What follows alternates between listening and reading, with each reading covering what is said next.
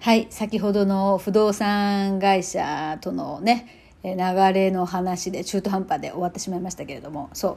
あの、まあ、気になる方はこの前の回から聞いていただけると流れがわかるかなと。まあ、不動産会社に行きまして、で、私は賃貸の物件が、あの、その情報が欲しいんですけれども、そこは売買を中心にしている会社なので、あの、そう、その不動産賃貸の情報っていうのは一応入ってくるけど、それがメインじゃないんですよ。それで利益を出してるわけじゃないので、私はそこのお客さんにはなりえないんだけれども、何か、えー、何かしら、もう、何て言うかな、私の好きな物件を見つけた風を よそって言うとちょっと聞こえが悪いですかね。それがありましたよ、みたいな嘘にならないギリギリの感じで言って、とりあえず来させるというですね、そういうマニュアルがすごいなって思ったんです。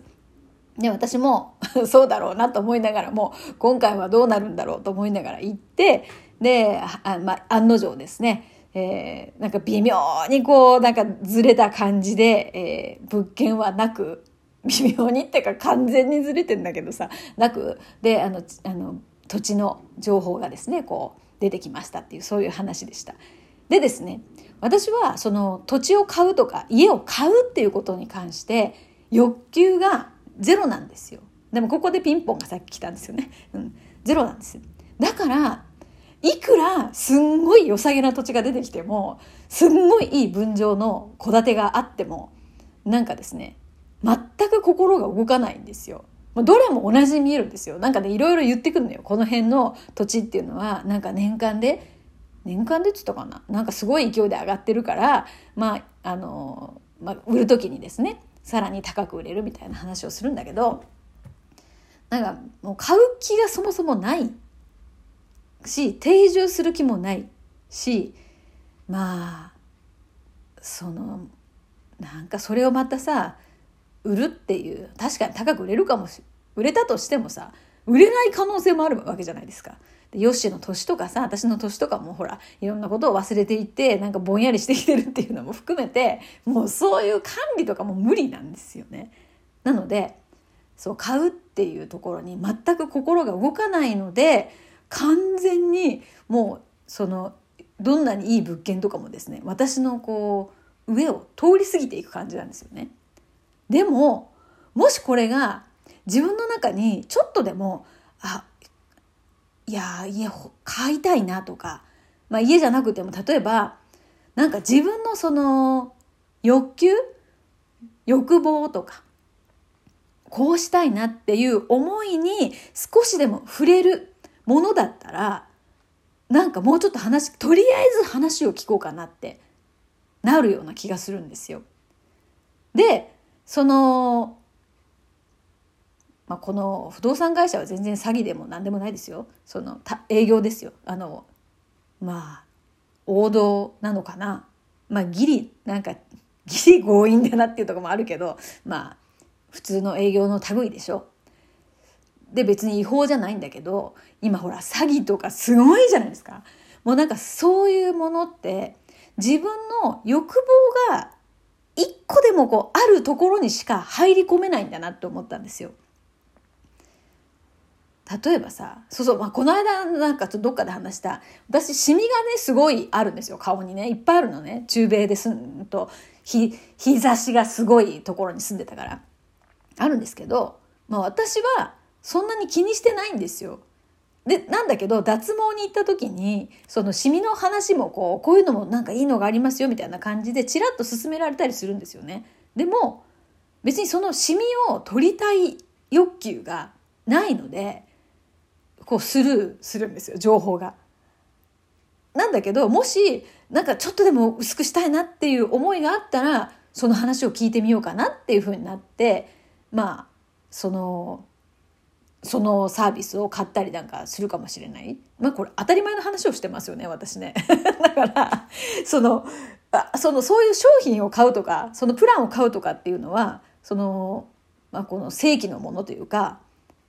別に、なんていうかな、普通に売ってるものを買うのは、そ、それそうですよね。欲しいものがそこにあれば買う。でも中には、その、詐欺まがいの商品とか、本当は別にいらないのに買ってしまうとかあるじゃないですか。でやっぱり皆さんから寄せられる相談の中にお金が理由で自分がしたいこととか自分の夢とかですねそういうものを諦めてしまうっていう方が結構あるんですよ多いんですよね。でもそのそういうなんか自分のその何て言うかな自分が欠けてるとかうんなんかそういうところに入り込んでくる本当はその人にいらないもの別になくてもその人は別に何て言うの？それがあったところでそんなに大きく変わらないしなくてももうそもそもそれがなくてもそれ大丈夫なんですよ。そういうものにそのお金とか自分のエネルギーとかをつぎ込んでしまうまあ一つの何て言うかな。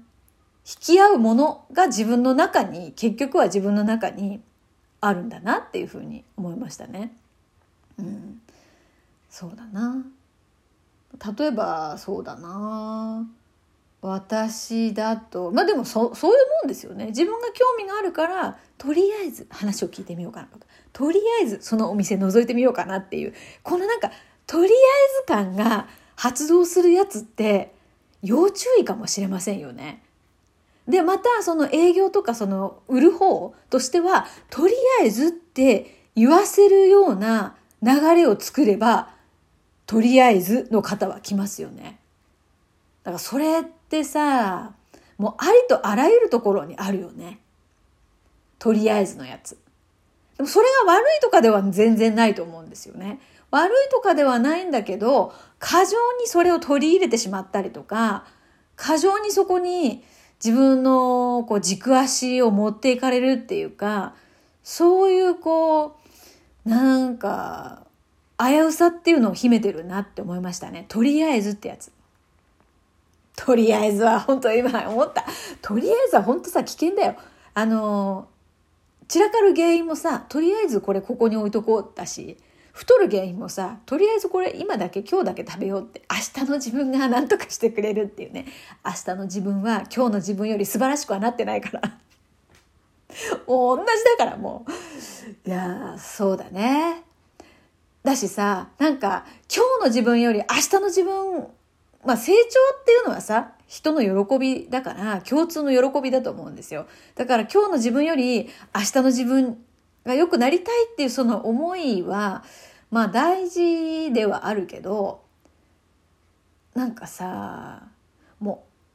う年なのかな私も。明日のためにさ今日犠牲にすんなやめようって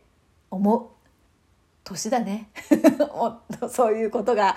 なんか感覚的にわかる年になりましたね。明日のために今日を犠牲にするのはやめよう。だから明日の成長をもって今それやってることが楽しいならそれはさ幸せだと思うけどなんかそうなるとさ頑張るっていうことの定義をさもう一回考え直した方がいいよね。いや今日私さそうそう歯医者に行ったって話はこの前にしてるんだけどその一番ね奥の歯なんですよ。で奥の歯をこうしながらねそのまあ暇じゃないですか頭の中は。歯と対話してみようって思ったんですよ。私もさ本当に。なんでこう頭の中がきっと、まあ、ショートしてんでしょきっと歯と対話してみようと思ったんですよこれを機にこのこの時間をね、えーまあ、このこの時間を使ってだからさこの私の自分の奥歯にさなんて言いたいだろう私はって思ったんです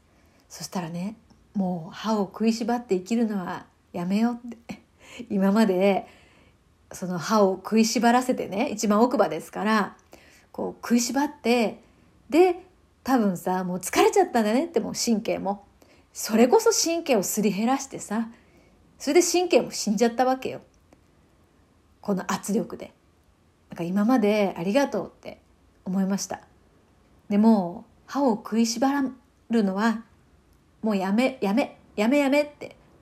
そういうふうにね奥歯が言ったような気がします。もう歯を食いしばらないで民子さんって。まああなたも民子さんの一部なんですけどって私はね心の中で思いながらも民子さんと民子さんの歯が会話してましたよ。歯を食いしばってさ